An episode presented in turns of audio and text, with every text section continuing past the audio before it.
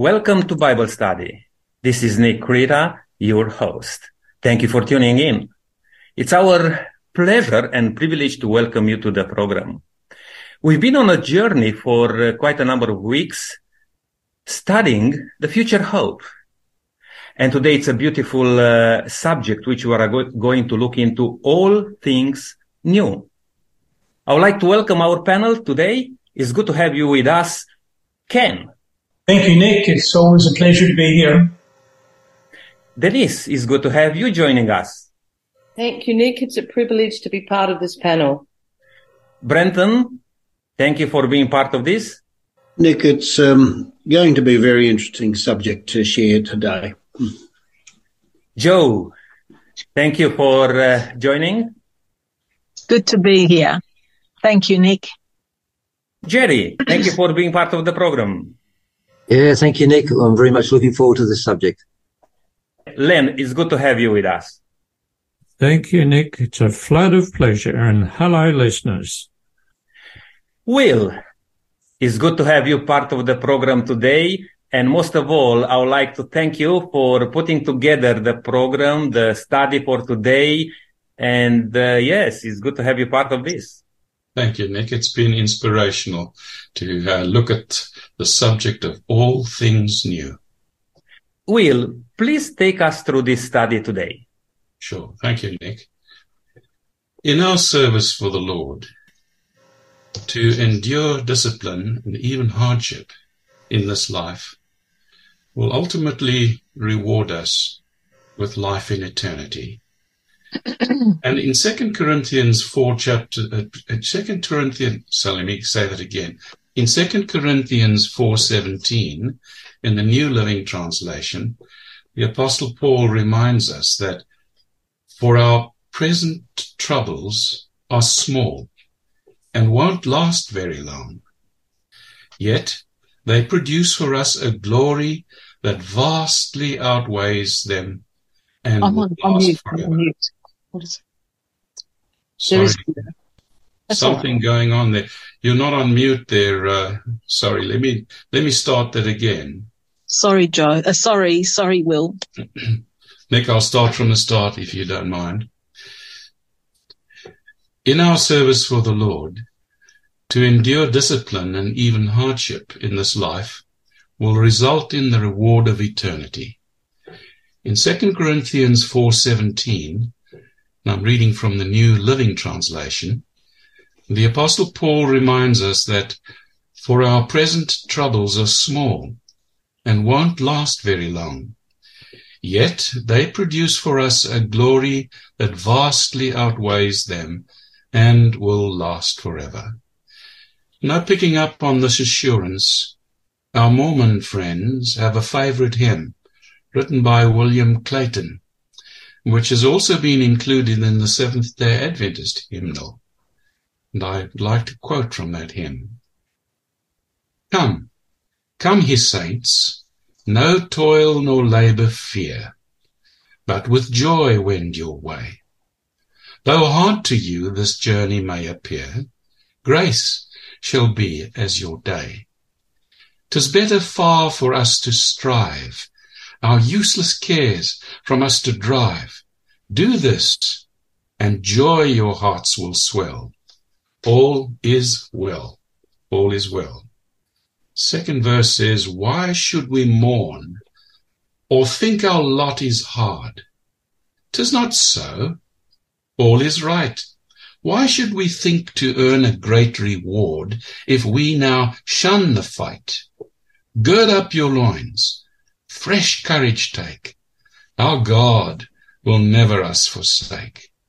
And soon we'll have this tale to tell. All is well. All is well. Well, today we want to address the amazing assurance planned for us all by God. But first, we must pray. Joe, would you pray for us, please?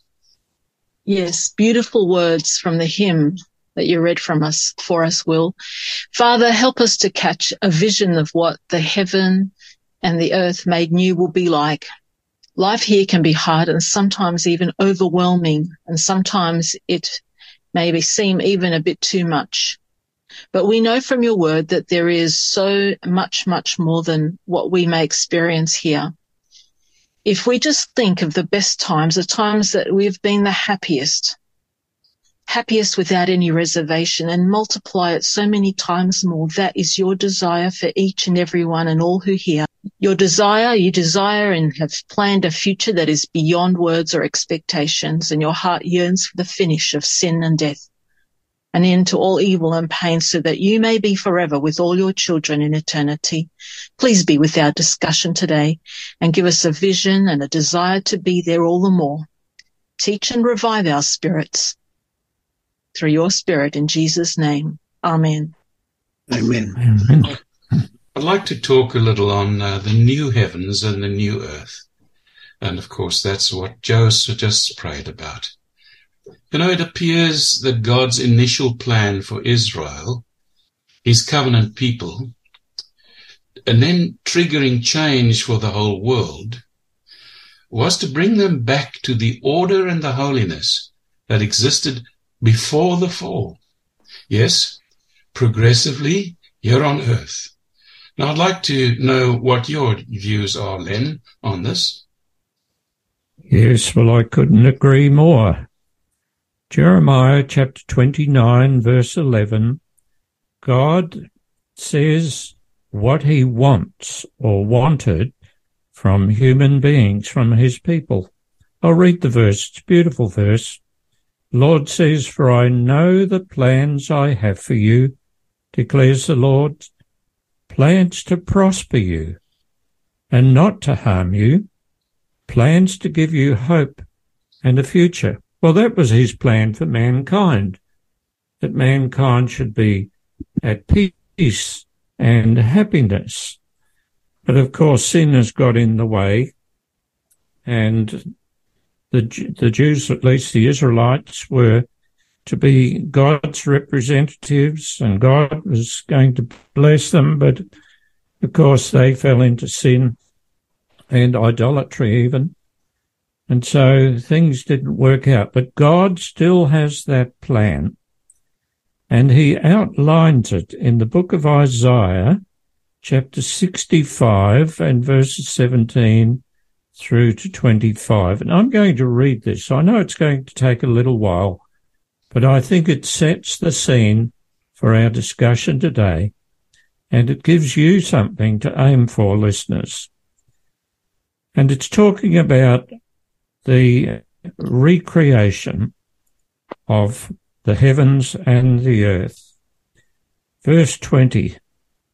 Never again Will there be in it an infant who lives but a few days, or an old man who does not live out his years, who dies at a hundred, will be thought a mere youth?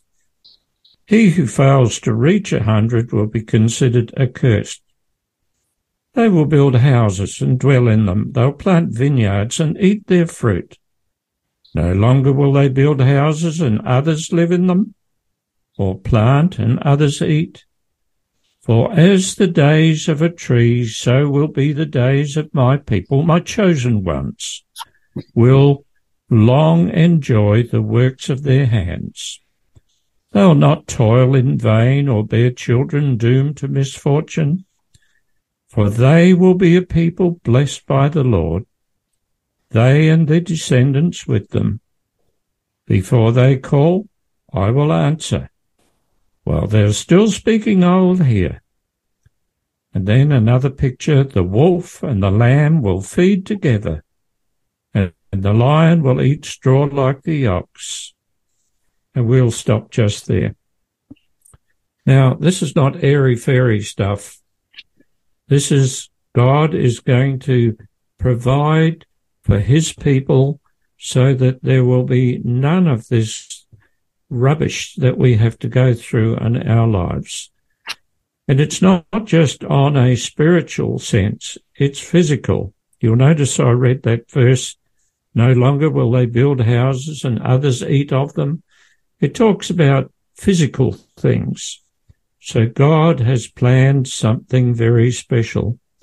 And you know what? I want to be there to enjoy it.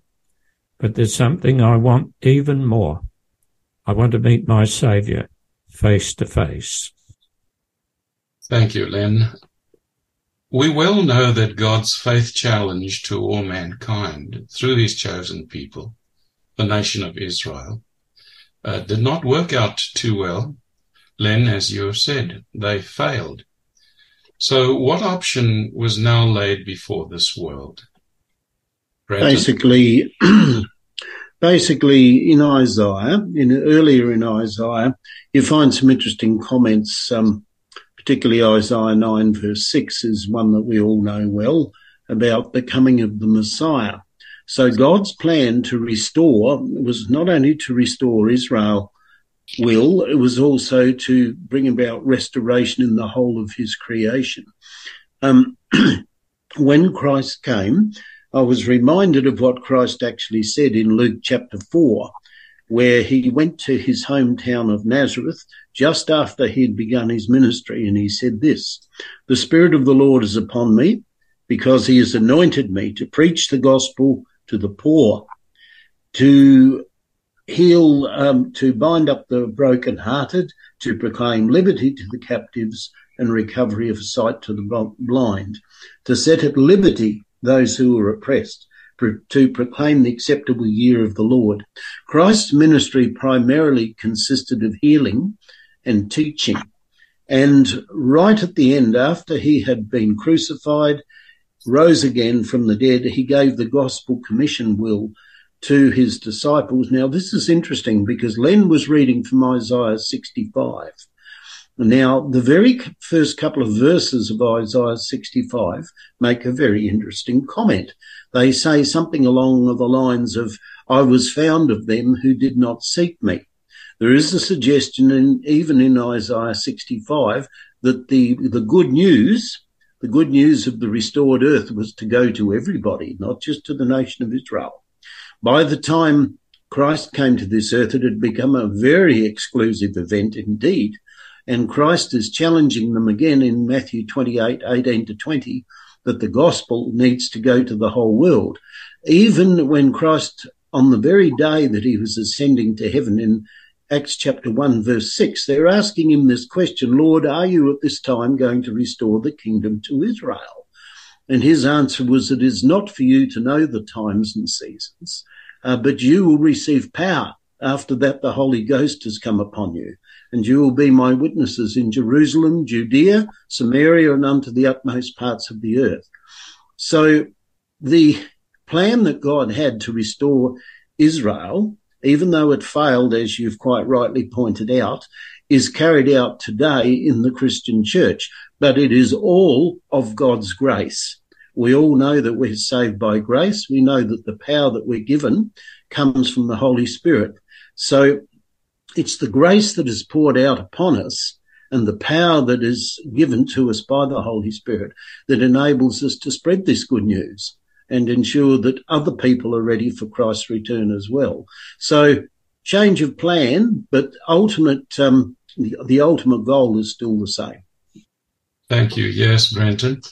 Well, looks, let's for a moment go right back to reality.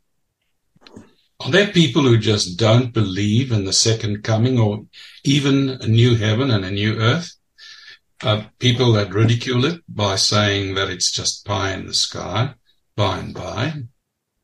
Yes, Will. Um, the Bible actually pr- predicts that in the last days, scoffers will ridicule um, the second coming and try to make it uh, seem a non-event. And we get that from Second Peter chapter three in verses three and four, and I'm reading from the New International Version. It says in verse three, first of all, you must understand that in the last days scoffers will come, scoffing and following their own evil desires. They will say, where is this coming he promised? Ever since our fathers died, everything goes on as it has since the beginning of creation and it talks, the other verses talk about them forgetting about creation, forgetting about uh, the flood and what, what God has done in history. There's also in verse 13 a wonderful reassurance for people. It says, but in keeping with his promise, we are looking forward to a new heaven and a new earth, the home of righteousness. Then, I don't know if you've ever heard of Pascal's wager. Pascal was a mathematician and a philosopher, and obviously he was quite a religious man, and he made a proposal which has been called a wager. If you don't believe in God, uh, and you just live your life, well, that's all you get. But if you do believe in God and you believe in His Word, there is so much more. So, as far as I can see, as Christians, we have so much more. Now, if it's not true, we haven't lost anything from anybody else. But if it is true, and I believe it is true, there is so much more that God has prepared for his people. It's not pie in the sky. I believe it. Martin Luther believed it. Jesus taught it. It's not pie in the sky. So why wouldn't you believe it? yes. Well, can, can, Will, can I suggest um, what Denise read is very interesting because what it actually, what she's read actually states that these people don't believe that there is going to be a second coming. Now, this is almost contradistinction against what Christ himself said. You might remember in uh, Matthew 24, Mark 13 and Luke 21, where he talks about the evil servant saying, my Lord delays his coming. So there's a double danger there. There's those who are, scoffers who don't believe that Christ is going to return at all. And the reason they give is because everything seems to be the same as it always has been to the evil servant, which is someone who does believe that Christ is going to return, but he doesn't believe that it's going to happen anytime soon. And as a result, he puts off um, being prepared for it. So I think the challenge in these verses is, as Len quite rightly pointed out, we all want to be there. We all want to be there on that day to see that new heavens and the new earth. But there is a double danger. We can be, become skeptics or we can just simply get caught up in the cares of this life and become too busy and too preoccupied that we're not prepared when uh, Christ does return. So I think there's both a challenge and a warning there for us. Yes, indeed. Brenton, you know, they say that uh, being almost saved is just as bad as being completely lost. That's right. After all that we've said so far, isn't the whole concept of heaven just ethereal or spiritual? I mean, is it really a physical place with real, tangible benefits people can enjoy and experience? Joe? Well, yes, I believe it is. Um, it's not just wishful thinking or a fantasy. I think it's as real and, and as material as the world we live in today. You know that it was said of Abraham in Hebrews 11:10 for he was looking forward to the city with foundations whose architect and builder is God. Now, this is referring to a real city with foundations designed and built to perfection by God for his people. Um, very often, um, or contrary to popular belief, um, heaven is not where, where our spirits sit on clouds playing harps in a happy stupor forever. Uh, that would be so, so boring. And this, this cliched depiction, I believe, is a contrivance of Satan to disparage and discourage a desire to be there and it mocks God. So what has God planned? What is heaven like? Well, it's as the Bible says, and I, I think that um, Len has read much of it, but I'll read a text from uh, 1 Corinthians 2 9. Eye hath not seen nor ear heard, neither has entered into the heart of man the things which God hath prepared for them that love him. We know that Len read that, um, you know, there will be a new heaven and a new earth, literally new earth. Um, that they, people will build houses and dwell in them. They will plant vineyards and eat their fruit and they will enjoy the work of their hands. And it shows that it's a real physical existence and not one that is invisible or intangible. The world will be recreated for real people and real animals, planting and enjoying the fruits of their labors.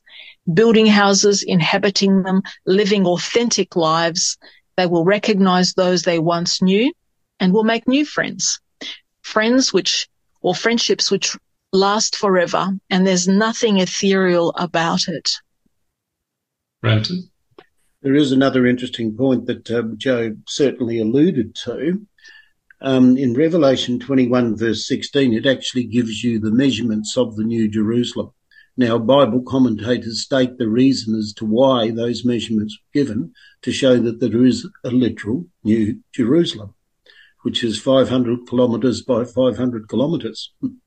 Um, the measurements are put there for a reason.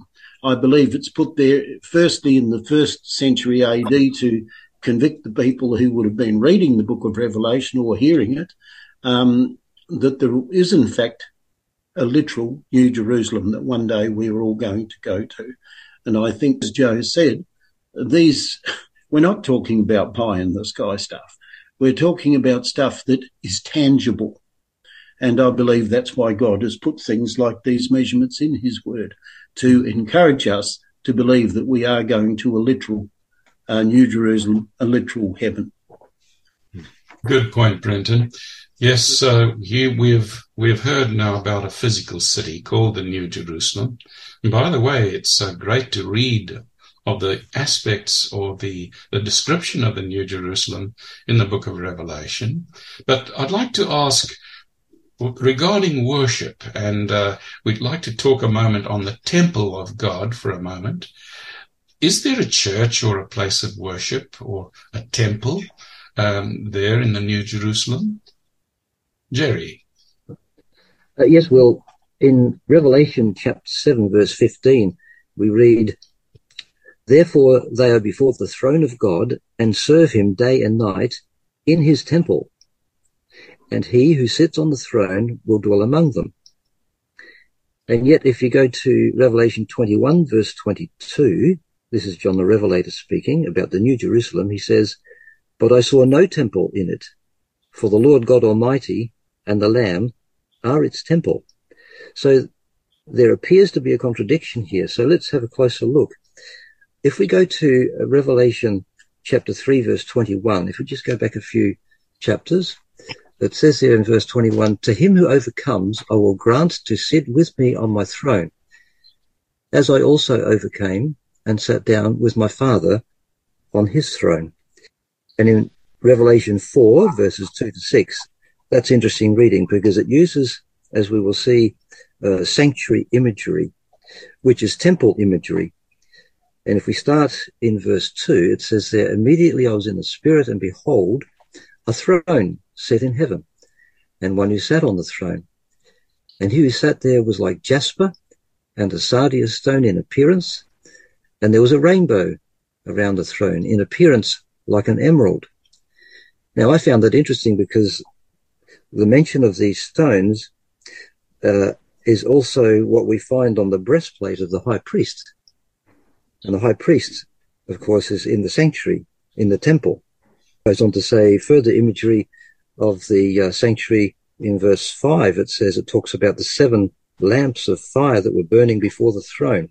Again, this is temple imagery. Revelation 4 verse 6 says, and in the midst of the throne and around the throne were four living creatures full of eyes in front and in back. Now, I just want to make a, a diversion, if you like, to um, Ezekiel chapter 1, verse 4. Ezekiel has a vision of God's glory. Now, it's interesting reading because it says there, Then I looked, and behold, a whirlwind was coming out of the north, a great cloud with raging fire engulfing itself, and brightness was all around it, and radiating out of its midst like the color of amber out of the midst of the fire. So I read these verses and I, or the words, how it's worded, and to me it's like a dazzling, almost blinding display of light. So I asked the question, could it be that the brightness emanating from God's throne was so great that he didn't see the temple, even though the temple was there? In verse 23, it says, The city had no need of the sun, of the moon to shine in it, for the glory of God illuminated it. And I would conclude that the brightness of the glory of God is greater than the brightness of a heavenly body like the sun that he's created. Mm. That's just that's just my thought. I, I don't know if uh, panel members have a different understanding. What do you think, panel members? Brenton. My comment is not directly to what Jerry has said, but it's regarding. Here, here's a thought that I've thought about during the week as I studied this topic, and that is this: um, What is the purpose of God's people serving Him before Him day and night in His temple? Obviously, the role of a priest in the Old Testament was what? There were several roles. The first one was they were an intercessor. They were uh, mediating between God and the people. Now that's no longer functioning in the context in which we're talking. So one of the things that I found interesting in thinking about this, and it's just a suggestion, Will, is that one of the other functions of the priestly class was to teach the people, teach the people the law of God, teach the people. I wonder whether, those of us who are saved and function as priests before God in his temple, I wonder whether part of the function of, uh, shall we say, the new heaven and the new earth is the teaching process. Remember, the only people who will be present in the universe who have understood what it is to be saved by grace will be those saved from this earth. So I'm just wondering whether we will have a role to play in sharing with people God's grace and how it was poured out upon us, which will be an absolute revelation to the angels and to the unfallen world. Yes, very interesting indeed. I just wonder in relation to what Jerry just said, I think maybe we're, are we limiting God's, um, his omnipresence just to one place? And whether his throne and his temple are where his throne is, probably at the center of the universe, where all unfallen creatures, all other worlds have access to him. And maybe his throne as such is not in the city itself, that the, his, the actual temple is somewhere else, but God's presence is throughout the universe so that we aren't limiting God in one place. He is everywhere and the Lamb and the Father God are actually in the city in the sense that they grace us with their presence and their light. I'm just wondering how to reconcile those two without make limiting God to one place only. Yes, we can get lost in conjecture on this thing. Len? Yeah, we can. Yes, I'd just like to follow on from what Joe has said. Um, Isaiah chapter 66 and verse 33 says, From one new moon to another, and from one Sabbath to another, all mankind will come and bow down before me, says the Lord. Now, in my way of thinking, we won't all be going to a temple because I don't think it would be big enough. and as far as I'm concerned, uh, the presence of God is enough. We don't need a place. Now, I'm not actually answering the question that Jerry was endeavoring to answer, but this I do know from what the Bible says that we will worship God on a regular basis. And that's Sure. good enough for me. I don't need to go to a temple to worship. Yeah, that's interesting, isn't it? So, Ken, I, I, I don't have the definitive answer there. I don't profess to have it. Um, but I think, I think the, uh, the, the original question was, is there a temple in heaven or not? Because these two, uh, uh, verses from Revelation appear to be in contradiction to one another. I, I think personally that there is a temple in heaven and, uh, I'll be happy to be proven otherwise. we'll see. Denise, what is your uh, your view on the temple in heaven? From what I've seen in uh, Revelation, um, in Revelation 21 and verse 22, um, John the Revelator said, I did not see a temple in the city because the Lord God Almighty and the Lamb are its temple. The city does not need the sun or the moon to shine on it for the glory of God gives it light and the Lamb is its lamp. So it almost seems like the presence of um, God and Jesus are constitute the temple, and then in um, Isaiah 66 verse 23, as Len pointed out, each in the new heavens and the new earth, uh, from one new moon to another, from one Sabbath to another, all mankind will come and bow down before me. So that's that's um, a worship, a worship service. Um, so bow down before um, the Lamb and before God. And there was another text from Psalm 65 verse 2, which says, O you who hear prayer to all, to you all men will come. And God is the one who hears our prayers. So whether there's a physical building or not, I don't think that that matters because I think the function is about worship and showing uh, praise, adoration uh, to God and to the Lamb. Yes, well, let's talk about the presence of God for a few minutes. We turn our attention to uh, considering that the majority of mankind over the centuries has viewed the eternal God as remote and elevated far beyond the realms of man. Uh, what intimate change would you say then takes place on the new earth? Ken? Well, it appears according to the Bible that the new earth that God will dwell with them is unapproachable. That is we read in 1 Timothy 6 and verse 16. And it does say that no one has ever seen God. But we could easily suggest that the saints in heaven will never see God, that the Father, that He remains high and lifted up, very remote from His created beings, which of course is, is uh, not the case at all. Not at all. It's quite evident that not seeing God refers to human beings on earth after the fall into sin. Because there are several indications in scripture that the saints will actually see him in heaven. We shall see him as he is in 1 John chapter 3 and verse 2 to 3. His servants will see him, in Revelation 22 and verse 3. They will see his face and his name will be on their foreheads. Revelation 22 and verse 4. Blessed are the pure in heart, for they shall see God. Matthew 5 and 8. People of God are privileged to hold open communion with the Father and the Son. We see through a glass darkly now, 1 Corinthians 13 12. We behold the image of God reflected as in a mirror in the works of nature and in his dealings with men. But then we shall see him face to face, without a dimming veil between us.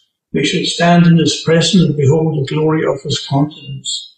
And that's from the wonderful book, The Great Controversy, Ellen G. White.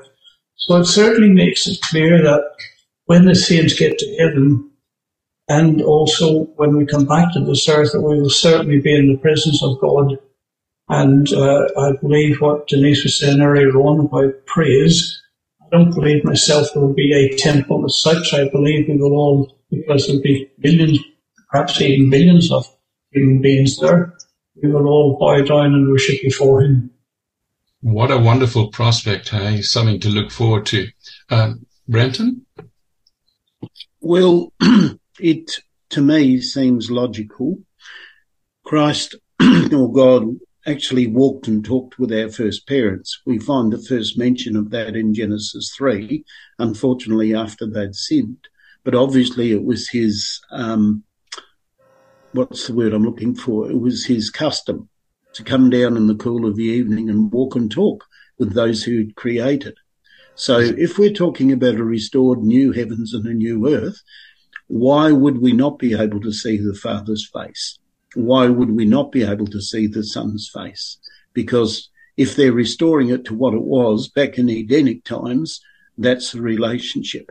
And I believe that the new heaven and the new earth above all things is about relationship. Now, it's pretty hard to have a relationship with somebody you can't see. So I think it's fairly logical from scripture to believe that we will see the Father's face because we will reflect his character. And uh, that's the reason why we'll be able to see both he and the Son. There is an aspect of eternity that Christians give a lot of thought on, and it's the matter of no more death or tears. You know, right throughout our studies this quarter, we have been repeatedly confronted with a serious dichotomy. The matter of death and tears in eternity deserves another comment today, I believe. The theory of an immortal soul suffering forever in an ever burning hell contradicts the biblical teaching that in the new heaven and the new earth there will be no more death nor sorrow nor crying. Now, that means to me no crying anywhere in the universe. Yes. If the theory of an eternally burning hell were true, then the second death would not eradicate sin or sinners from the universe, but um, only confine them to the perpetual torment of sorrow and crying. And even more, in this case, the universe would never be fully restored to its original perfection. There would, I believe, always be an unhappy corner, a place of weeping and gnashing of teeth, just somewhere out there. But of course, we praise the Lord that the Bible paints a completely different picture. What is your understanding of the conditions in eternity's future, Len? Yes, well, let me preface what I want to say. I just mentioning that in our morning worship, my wife and I have been reading a book by Bill Johnson, and one of the uh, morning worship titles was Why I Look Forward to the Second Coming of Jesus and the Restoration of the Universe. And he points out, yes, with all the uh, the uh, sorrow that's caused through death and the loss of loved ones, that's a really good reason. And he goes into some of these things, which I'm now going to talk about. But then he talks about what's going to give him the most joy. I'm going to read from Revelation chapter 21 and verse 4.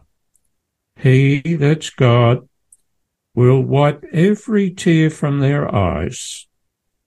There will be no more death or mourning, that's M-O-U-R-N-I-N-G, or crying or pain, for the old order of things has passed away.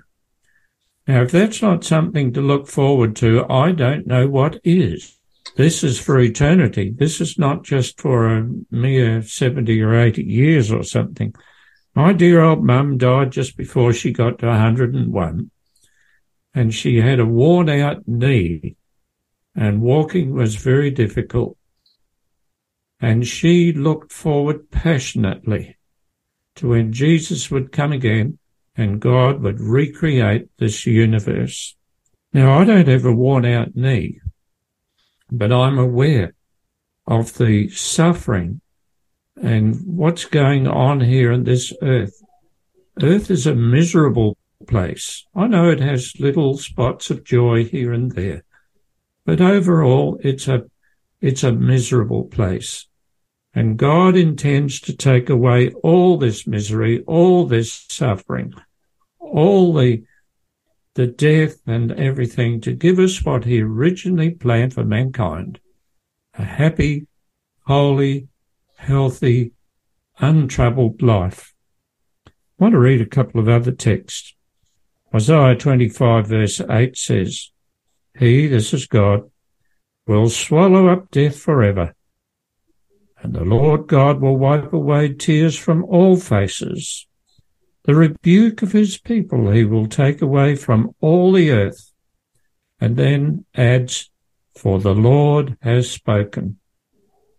And then from Revelation chapter 7 verse 13, for the Lamb, that's Jesus, who's in the midst of the throne will shepherd them and lead them to living fountains of waters, and God will wipe away every tear from their eyes. There'll be no more sorrow and trouble because we'll be living in a perfect environment. Now, if that's not look, something to look forward to, I don't know what is. And I trust and understand that every person on this panel today has the same hope, the same reassurance that the Apostle Paul wrote about the blessed hope, the return of Jesus, and the restoration of all things as God intended when he first created this world. Yes, Len, I, I can actually recall a little conversation that I had with your mum uh, about uh, the future and eternity. and I can recall her very clearly saying that she looks forward to an, uh, a future without pain and in the presence of Jesus. I guess this is an appropriate time for me to ask the panel, what intrigues you personally about eternity, about heaven, about being with his Savior? Uh, perhaps you'd like to give me some of your insights or your hopes. Len. Well, I think we've got, um, it's like a double, a double cone, triple stacked ice cream. we, we don't just get one thing, we get things multiplied, as I've just mentioned. But as far as I'm concerned, the thing that intrigues me most, the thing that I look forward to most, is a pleasure I've never actually experienced physically. And that's being in the presence of my Saviour and my God. Yes. That's what I look forward to most. Something to look forward to indeed. Anyone else? Ken? Well, I think there's actually so many things. Len has just said, I don't think, speaking personally, I could pick one particular thing. But some of the things that really excite me, if that's perhaps the right word, is firstly, sin will be abolished. There will be no more sin ever, anywhere, which I think will be wonderful. One of the things also really excites me is we're on this planet Earth, which really in the scheme of things is just, is just a grain of salt in the sea. The universe is endless, I believe, and I'm looking forward, I believe, to see the wonders that God has created and see just the amazing things that none of us know anything about because I'm, I'm a very curious person. I like to know a lot about stuff and I'm just really looking forward to uh, searching out all the wonderful things that God has out there that we know nothing about. Yes, indeed. Jerry?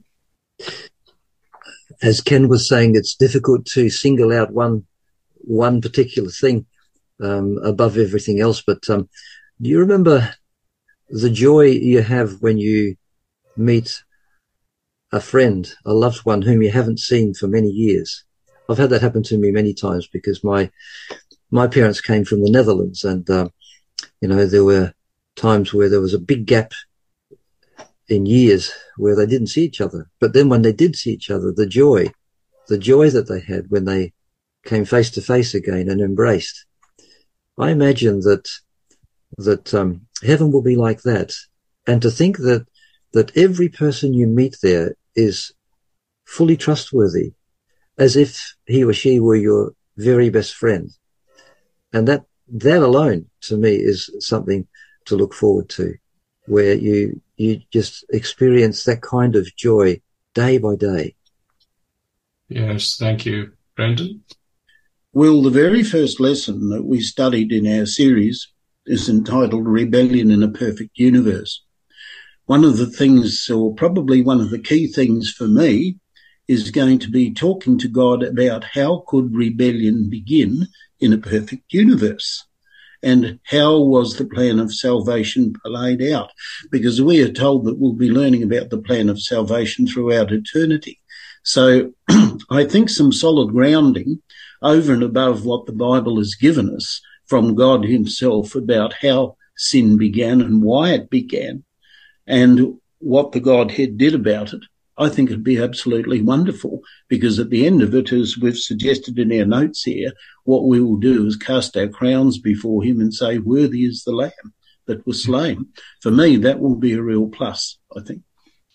I remember reading something once uh, said that uh, if you had, if our reward was just an hour in eternity or in heaven, with its superlative joys, um, all of our struggles on earth would be worth that super experience of uh, one hour in heaven. But of course, God plans a lot more than an hour for us each. You know, I um, we we need to remind ourselves that uh, God is planning something very very wonderful. The Lord has promised that in the new heaven and the new earth that He is creating, the former things will not be remembered, nor will they come to mind. And this doesn't mean that heaven will be a place of amnesia, but rather that the past will not undermine the, the enduring joy of heaven.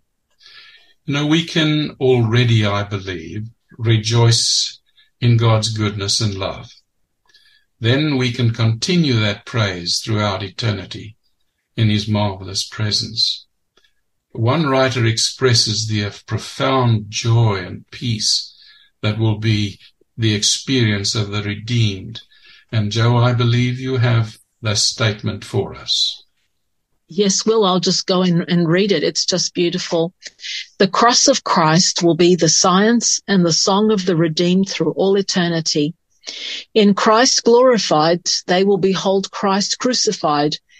Never will it be forgotten that he whose power created and upheld the unnumbered worlds through the vast realms of space, the beloved of God, the majesty of heaven, he whom cherub and shining seraph delighted to adore, humbled himself to uplift fallen man, that he bore the guilt and shame of sin and the hiding of his father's face till the woes of a lost world broke his heart and crushed out his life on Calvary's cross.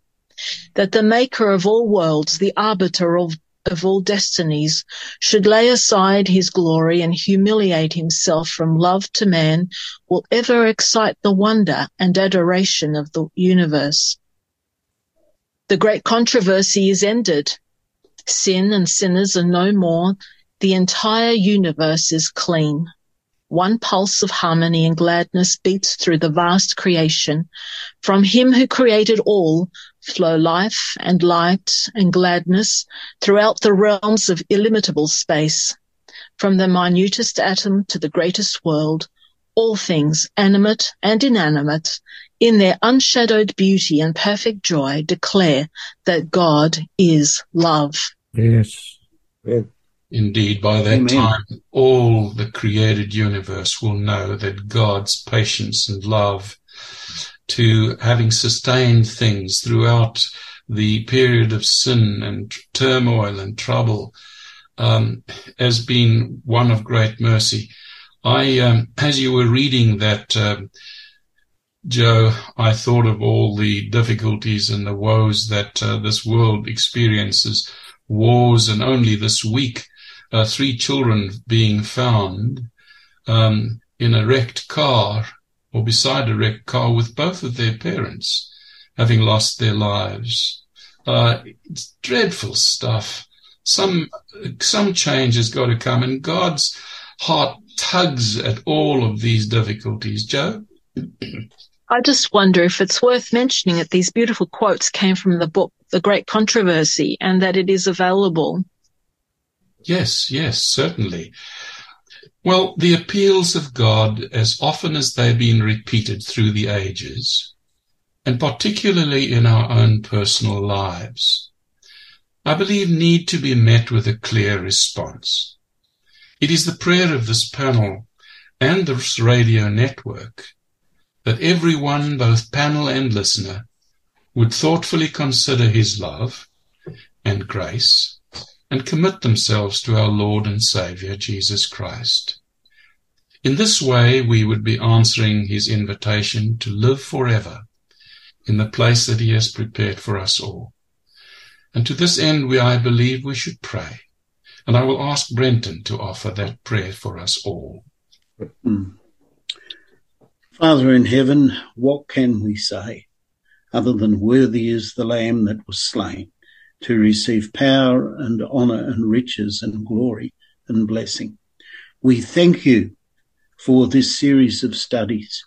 We thank you that there will be a new heavens and a new earth wherein dwells righteousness. We thank you that the day is coming soon when we will see God the Father and we will see Jesus face to face and we will be in his presence forever. Lord, we cannot understand what forever actually means because our minds are limited by finiteness. We cannot comprehend forever, but we thank you that you've promised it.